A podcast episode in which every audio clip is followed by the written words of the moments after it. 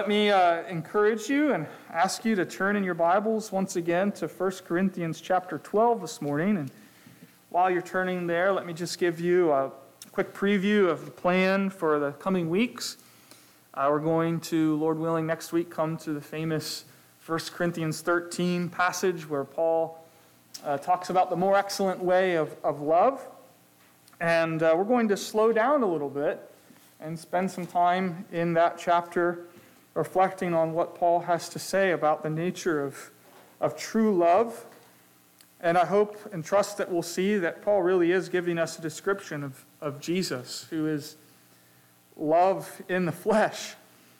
And uh, I, I hope you'll all agree with me, too, that one of the things we all need more than anything is more of the love of Jesus in our lives.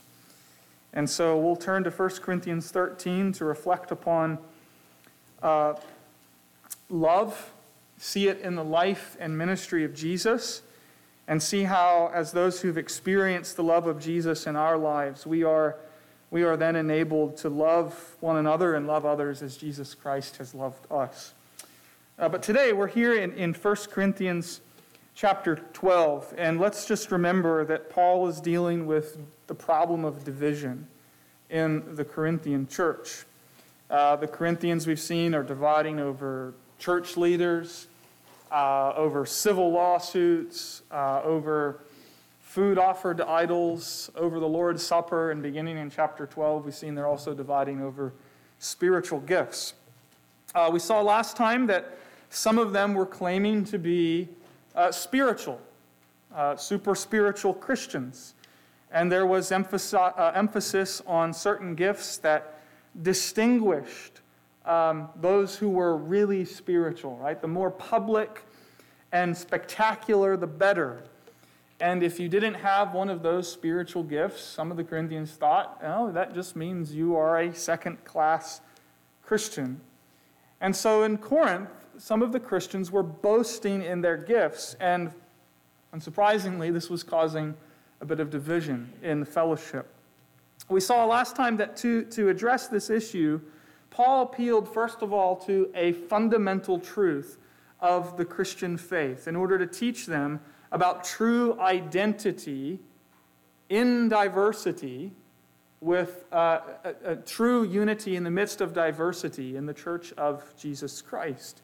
And you remember, he, he pointed them to the work of the triune God who gives diverse gifts.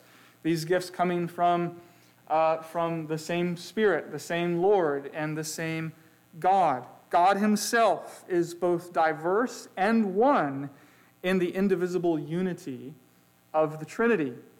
And since this is what God is like, the gift giver, so in the same way, the church is richly diverse in gifts and ministries and yet profoundly one. That was last time.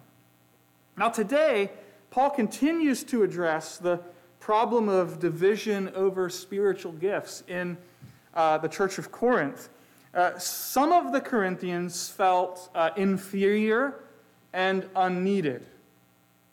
On the other hand, others felt superior and like they didn't need anyone else. And so, what Paul does is he teaches the Corinthians that through their union with Jesus Christ, they are one body made up of many members.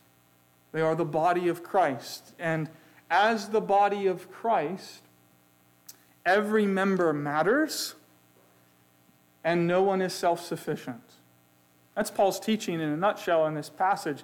And the light of the church's identity as the body of Christ, every member matters and we need each other. Uh, and so, with that in mind, let's go ahead and read the passage, 1 Corinthians 12, uh, 12, uh, beginning in verse 12 through the end of the chapter, and let's hear together what God has to say to the church today. For just as the body is one and has many members, and all the members of the body, though many, are one body, so it is with Christ. For in one spirit we were all baptized into one body, Jews or Greeks, slaves or free, and all were made to drink of one spirit. For the body does not consist of one member, but of many. If the foot should say, because I am not a hand, I do not belong to the body, that would not make it any less a part of the body. And if the ear should say, Because I am not an eye, I do not belong to the body, that would not make it any less a part of the body. If the whole body were an eye, where would be the sense of hearing? If the whole body were an ear, where would be the sense of smell? But as it is, God arranged the members in the body, each one of them, as He chose. If all were a single member, where would the body be? As it is, there are many parts, yet one body. The eye cannot say to the hand, I have no need of you, nor again the head to the feet, I have no need of you. On the contrary, the parts of the body that seem to be weaker are indispensable. And on those parts of the body that we think less honorable, we bestow the greater honor. And our unpresentable parts are treated with greater modesty, which our more presentable parts do not require. But God has so composed the body, giving greater honor to the part that lacked it, that there may be no division in the body but that the members may have the same care for one another. If one member suffers, all suffer together. If one member is honored, all rejoice together. Now, you are the body of Christ and individually members of it. And God has appointed in the church first apostles, second prophets, third teachers, then miracles, then gifts of healing, helping, administrating and various kinds of tongues. Are all apostles? Are all prophets? Are all teachers? Do all work miracles? Do all possess gifts of healing? Do all speak with tongues? Do all interpret? But earnestly desire the higher gifts, and I will show you a still more excellent way.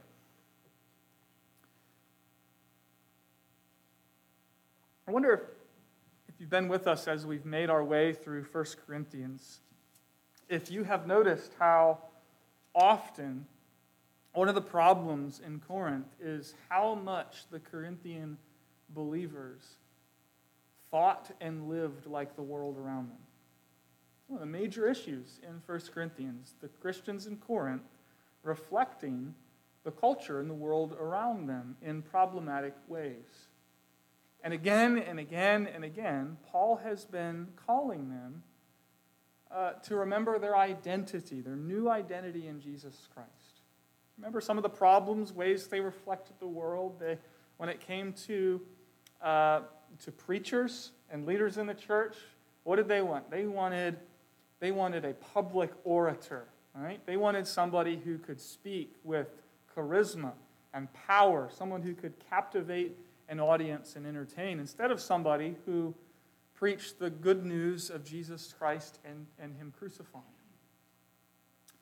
They were, uh, they were suing one another in civil court in order to make financial gain, just like the culture around them.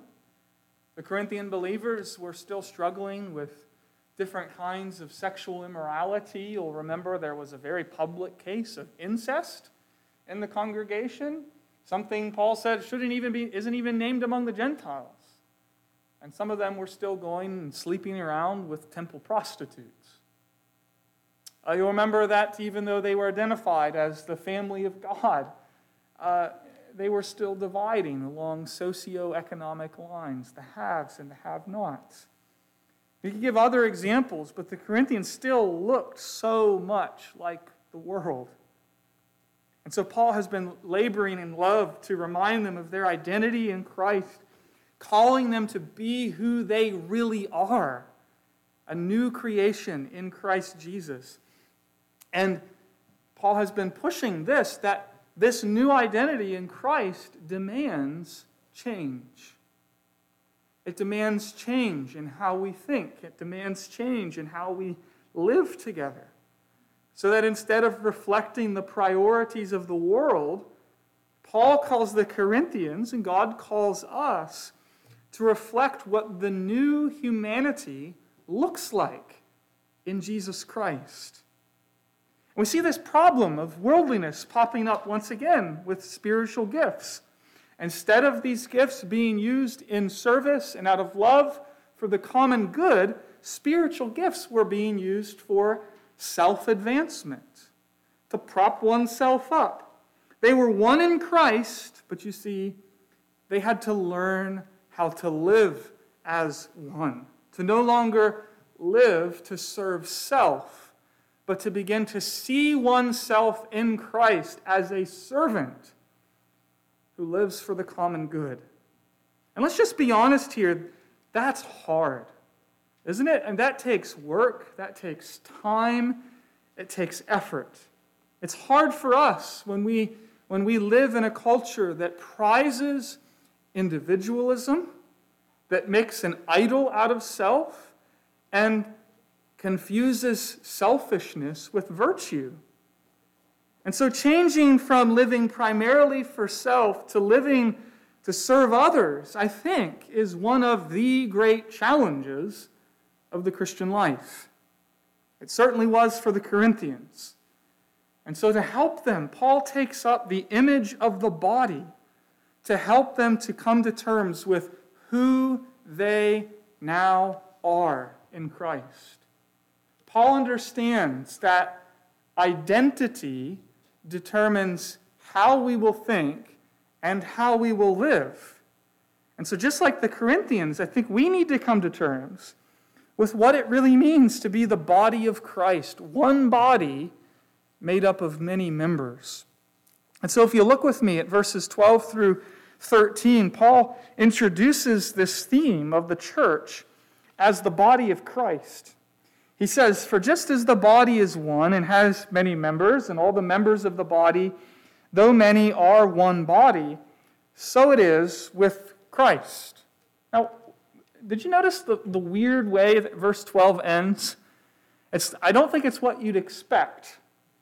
I think you expect Paul to say something like, All the members of the body, though many, are one body, so it is with the church, right? After all, that's what he's talking about. He's talking about the church. The metaphor of the body with diverse parts is a metaphor about the church. But that's not what Paul says. He says, So it is with Christ. Why would he say that? I think because he wants us to understand that although he's working with a metaphor here, we shouldn't understand this as an empty metaphor, but instead as something that is pointing us to a profoundly real spiritual reality. When we became Christians, we were united profoundly and intimately to the Lord Jesus Christ by the Holy Spirit. And when we were united to Christ, we were also united to every other Christian united to Christ. And so there's a profound and, and fundamental unity, whether you see it or not, whether you feel it or not, between every Christian and Christ and every Christian in Him. It is, it is as intimate and profound as the union of diverse parts making up the anatomy of our human bodies. And by implication, Paul is helping us understand to, to live in, in disharmony, right? to, to place needless division within the church of Jesus is to contradict the fundamental spiritual reality about who we really are in Jesus Christ. We are one, essentially and fundamentally by the sovereign ministry of the Holy Spirit of Christ Jesus. And so to not reflect that is actually to live at odds with who we are in Christ. And in verse 13, uh, Paul goes on, and we see how it is we became one with Christ and therefore one with one another. He says, For in one spirit we were all baptized into one body And we think we understand baptism in the Lord's Supper, and then we read the Apostle Paul who brings baptism and communion into the oddest discussions. And here he is, I think, appealing to baptism, and as we'll see, the Lord's Supper here in just a minute. We were all baptized into one body, Jews and Greeks, slaves and free, and we're all made to drink of one Spirit. So Here I think he's talking about, first of all, about baptism. He's talking about the supernatural reality which baptism points us to. See, water baptism is the outward sign of the baptism of the Holy Spirit performed by Christ, and by which Paul says we are united to Christ and inducted into the body of Christ. And just as an aside here, you know, there is, there is some popular teaching out there today in the evangelical world that would have you believe that the baptism of the Holy Spirit is a kind of second blessing that comes along later in the Christian life. And, and all I want to say at this point, we'll probably come back to this later on as we work through 1 Corinthians, is dear friends, that is simply not the teaching of the Bible. It's actually profound distortion. To be a Christian at all is to have been baptized by Christ in the Spirit and so united to him and his people. You must have the Spirit and have been baptized by Christ in the Spirit to be a Christian at all. This is, this is the experience of every true believer. So if, if anyone tells you, hey, if to be a real Christian, to know you're for real, you must receive some second blessing, and this is usually accompanied by uh, a confirming sign of addition, you know, certain spiritual gifts. All I want to say here's a pastoral exhortation don't listen. Don't listen to that. It's actually toxic stuff. And so, in one spirit, we were baptized into one body. And likewise, Paul says we drink of the one Holy Spirit, which I, I really think is a reference at this point to the Lord's Supper. And again, the spiritual reality to which the Lord's Supper points us. The Spirit, right? The life giving Spirit flows to us, as it were, from Jesus Christ. And I think here's Paul's point with regard to the Lord's Supper. To be a Christian at all means to be profoundly uh, related to Jesus Christ by the, the ministry of the Holy Spirit.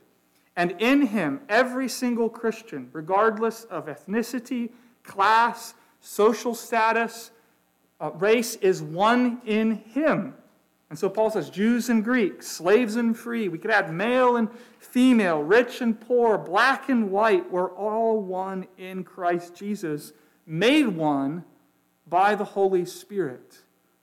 And this is how, Paul is t- teaching us, this is how we must learn to think of ourselves as the church because it is who we are in Christ Jesus.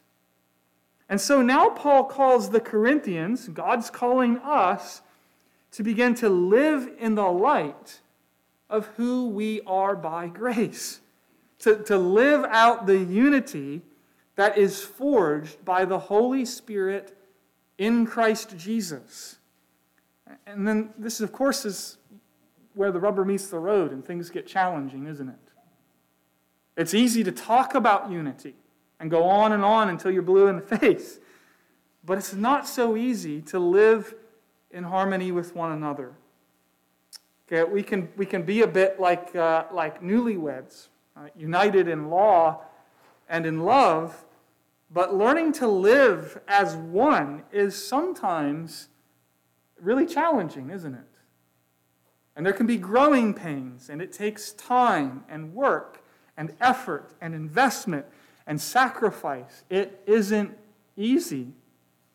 And so, having introduced the theme of the church as the body of Christ in verses 12 and 13, now in verses 14 through 26, Paul identifies two attitudes that are antithetical to belonging to the body of Christ. Okay, so two ways of thinking that do not belong because we are one body in Christ Jesus. And I think you'll agree as we unpack these, these are two mistaken ways of thinking that find their way in every church. And it often inhibits our ability to live together in the unity of the Spirit as members of the one body of Christ. Okay, so let's look at these two wrong ways of thinking with a view to avoiding them. Okay? Uh, in verses 14 through 20, Paul deals with how we may sometimes wrongly think about ourselves. Okay, so wrong thinking about ourselves, first of all, in verses 14 through 20. And then in verses 21 through 26, he deals with how we may sometimes wrongly think about others. So, some wrong thinking about ourselves and some wrong thinking about others. Let's look at first um, in verses 14 through 20, where he deals with how we may wrongly think about ourselves.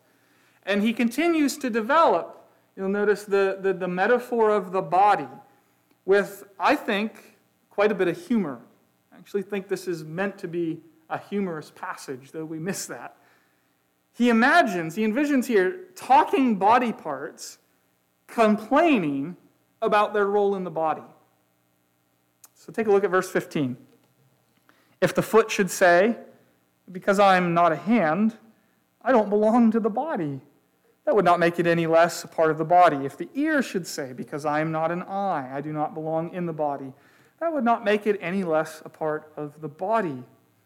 I really think we're meant to appreciate the absurdity of the word picture because, frankly, sometimes we're being silly in our thinking about ourselves if we think this way.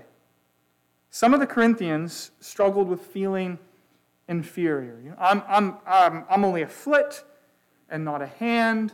Maybe I don't belong after all. Maybe I have no place here. They were saying, because I don't have this or that gift, I don't belong or I don't have anything to contribute. They were feeling inferior and insignificant and perhaps unappreciated. And Paul plays out the absurdity of this a bit more in verse 17. He says, okay, let's, let's, let's have a little thought experiment. Let's say every one of you uh, was gifted in the same way. Right? That all of you had the same kind of giftedness to serve in the church. And he's asking the question what good would that be? If the whole body were an eye, where would the sense of hearing be? If the whole body were an ear, where would be the sense of smell? It's another bizarre image, isn't it? It's, it's kind of freakish. Instead of a body, you just have this giant ear, or this giant eyeball, or this gargantuan nose. And Paul is saying, What good is that? It's useless. The body only functions when it is made up of diverse parts which work harmoniously together. It only works when each part, however small, however seemingly insignificant, functions in harmony with the rest. And so, if we're ever feeling like we have nothing to contribute or we don't, we don't belong, Paul is bringing us along to understand that we're not, we're not thinking right. Sure, you may not have the same gifts of others, but, dear friends, they don't have the same gifts as you. And take a look at verse 18, because it's also important, I think, for us to see what Paul grounds all of this in. He says, As it is, God has arranged the members of the body, each one of them as he chose. If all were a single member, where would the body be? So here's why dissatisfaction is so misguided. He's saying it's, it's God who determines the nature and the range of a person's gifts and therefore their service in the household of God. It's God who deploys them as He wills in the church. God is in control and in charge of this whole matter of giftedness and, and our role within the body. It really isn't up to you and me in the end to complain that we don't have the gifts that other people might have. And incidentally, I think he's reminding us here of a more general principle that comparison is deadly in the Christian life. Comparison is deadly in the Christian life. That's a warning to all of us. It's, it's a warning to me as a pastor. Pastors are tempted, you may know or you may not, to compare themselves with other pastors and wish they could be more like this pastor and so on.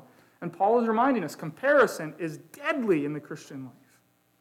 Our calling is to simply use what God has given to us as gift to use it in humility for the glory of his name and for the good of his people.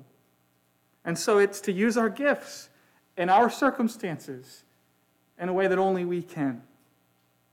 And so God orders the body, and there is a vital and important diversity in the body of Christ. And, and we are not to exclude ourselves because we don't have the gifts that someone else has. As a believer, you belong, Paul is saying. And he's saying your role is fundamental to the whole body functioning. You are part of the body of Christ, made up of many diverse parts. And God has made you to belong. God has given you a place in the body and ordained your service for the common good. Just because it isn't as noticeable or as public, Paul is also teaching us, doesn't mean it's any less important.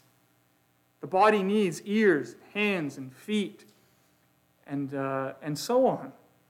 And so we are not to tell ourselves that we don't belong when God Himself has made us to belong.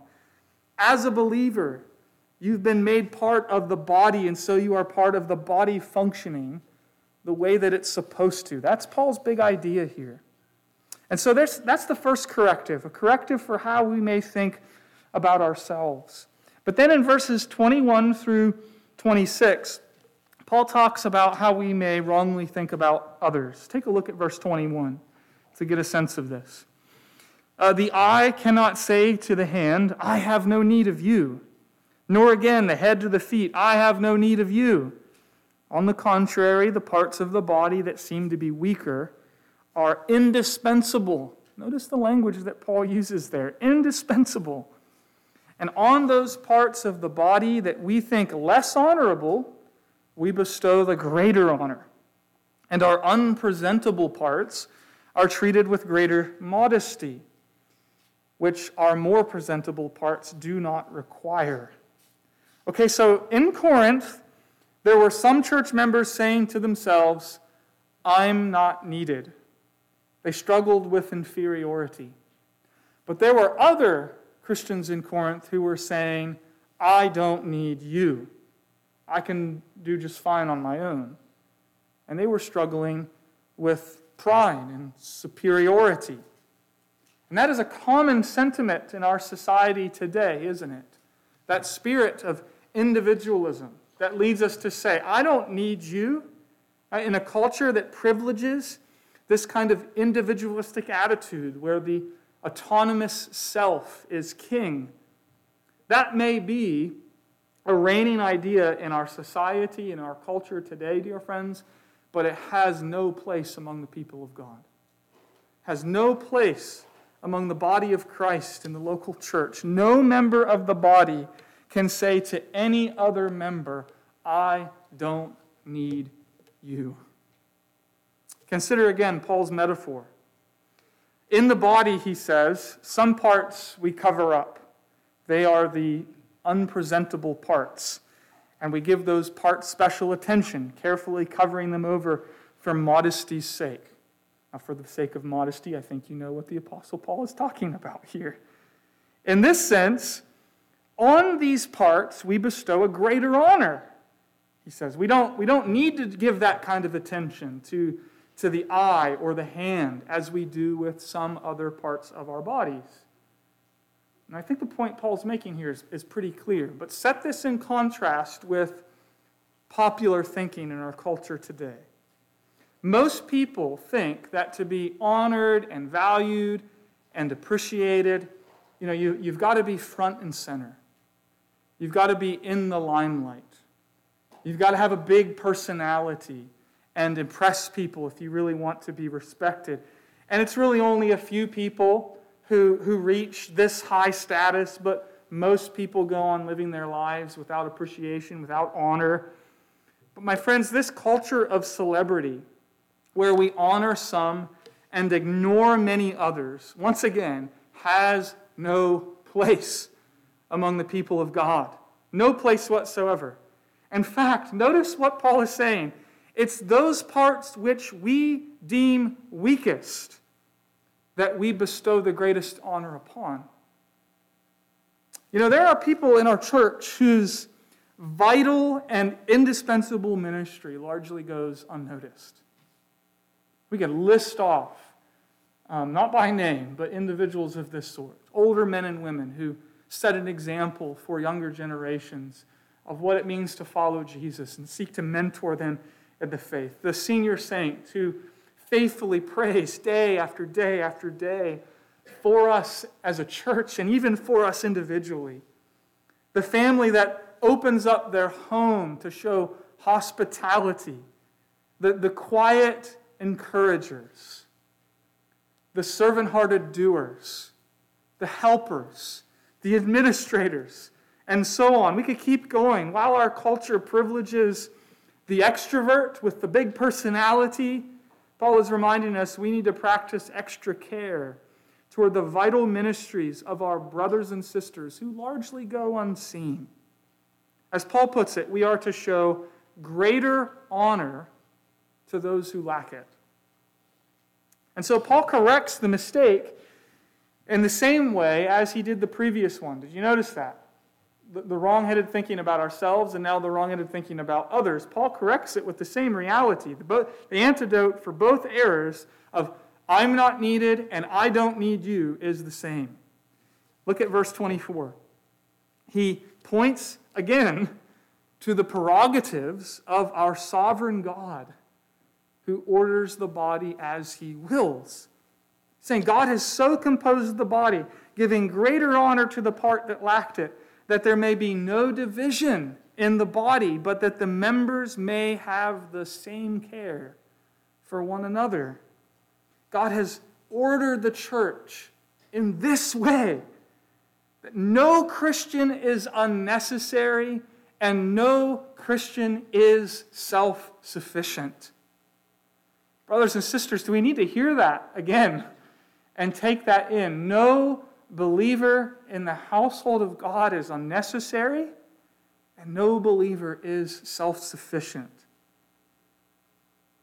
God's plan is that the members of the body of Christ exercise care for one another, understanding that every member needs every other in order for the functioning of the whole. So that in the church, verse 26, here's what this might look like in some tangible ways. If one member suffers, all suffer together. If one member is honored, all rejoice together. Think about it this way. You know, when you, uh, when you slip and fall on the ice, as I know some of you have done recently, it's not just your back or your head that hurts, is it? Your whole body hurts. It, it, the pain isn't limited to one part of your body, the whole body suffers as a result. For those of you who, who deal with chronic pain, if you've got back pain or neck pain or some other kind of pain, it isn't just pain experienced in that part of the body, your whole body suffers as a result of the pain. When one part suffers, the whole suffers with it. Or think of the other thing that Paul's talking about here. When one part is honored, the whole body rejoices. You know, when somebody comes up to you and says, a compliment, right? Your, your, your hair looks really nice today. You have dazzling eyes. Um, your whole body responds, doesn't it? In, in rejoicing at the reception of that compliment. When we are honored, the whole body responds. And Paul is saying that is how it's supposed to be in the church of Jesus Christ, as the body. When one member suffers, we all suffer in solidarity with him or her. And when one member is honored, we're not to look on them with jealousy or envy, but rather we are to rejoice in the blessing that is being received. And I think that is a profoundly countercultural picture of human society, isn't it? Paul sums it up helpfully in verse 27 We are the body of Christ and individually members of it. If you think about it, our folks in our society long for this sort of thing, don't they? In, in one way or another. They, they, they want the kind of balance where both of these things are upheld and preserved, where you have unity and individuality alike honored and cherished and upheld, where the group does not suppress the individual and the individual upholds and supports the group. But, dear friends, you will search in vain for this sort of thing in the organizations of men or attempts to achieve it through the laws of men. You will search in vain until you look for that reality in the church of Jesus Christ. There you may see, certainly not perfectly, the, the Corinthian Christians were struggling to live it out. And frankly, we struggle to live it out at times too. And yet, really here, by the grace of God among us, sinners though we are, you can catch a real glimpse of this reality. The members of the body of Christ serving one another in love, rejoicing together in the honor that one member receives, and suffering in solidarity when one other member of the body suffers. We got to ask the question how is this sort of thing possible? Where does it come from? How can we ever experience this? And Paul is making it very clear here, isn't he? That it's found in union with Jesus Christ. It's found in un- by being united to Jesus. See, the church of Jesus is not just another organization to which you loosely commit yourself. Paul is helping us understand it is the supernatural creation of God, created in Christ Jesus by the sovereign and mysterious work of the Holy Spirit. It is an organism inhabited and penetrated by the Spirit of Jesus Christ Himself. And so to belong to the church is to belong to the body of Christ. And that changes everything.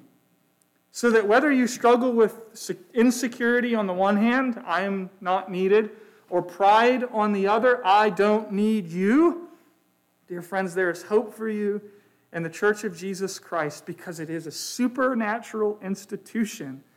And the Spirit of the Lord Jesus flows through the veins, as it were, giving life to the body, drawing every part together in unity, making us profoundly one in Christ Jesus. And so God is reminding us today of who we are together by His saving grace in and through the Lord Jesus Christ. We are the body of Christ. And God has so composed the body that every member matters and we need each other. Every member matters and we are all mutually dependent on one another. So that may be that you find yourself struggling with a sense of not being valued or valuable. Please hear God's word to you today. Every part, however small or unnoticeable, is indispensable. That's what Paul says indispensable.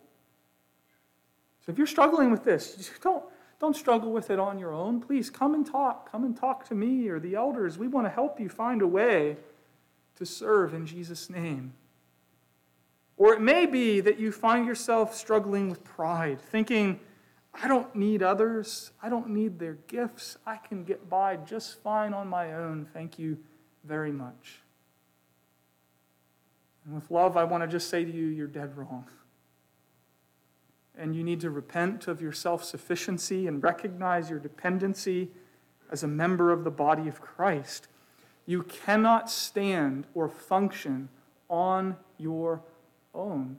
You cannot serve effectively and fruitfully on your own. We need each other. God has ordered it this way. And so here Paul exhorts you, at whichever point you may be, to begin to love the church, which is the body of Christ, and to love its members with all of their diversity because we have been made one in our common Savior Jesus Christ. And so may the Lord, may the Lord help us to, to, to love the church and to begin to serve her for her good and for the Lord's glory. Please join me in prayer.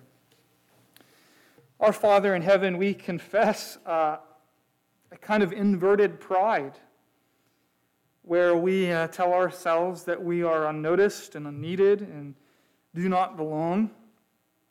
We confess a pride of another sort, which says we don't need each other. We can get by just fine on our own.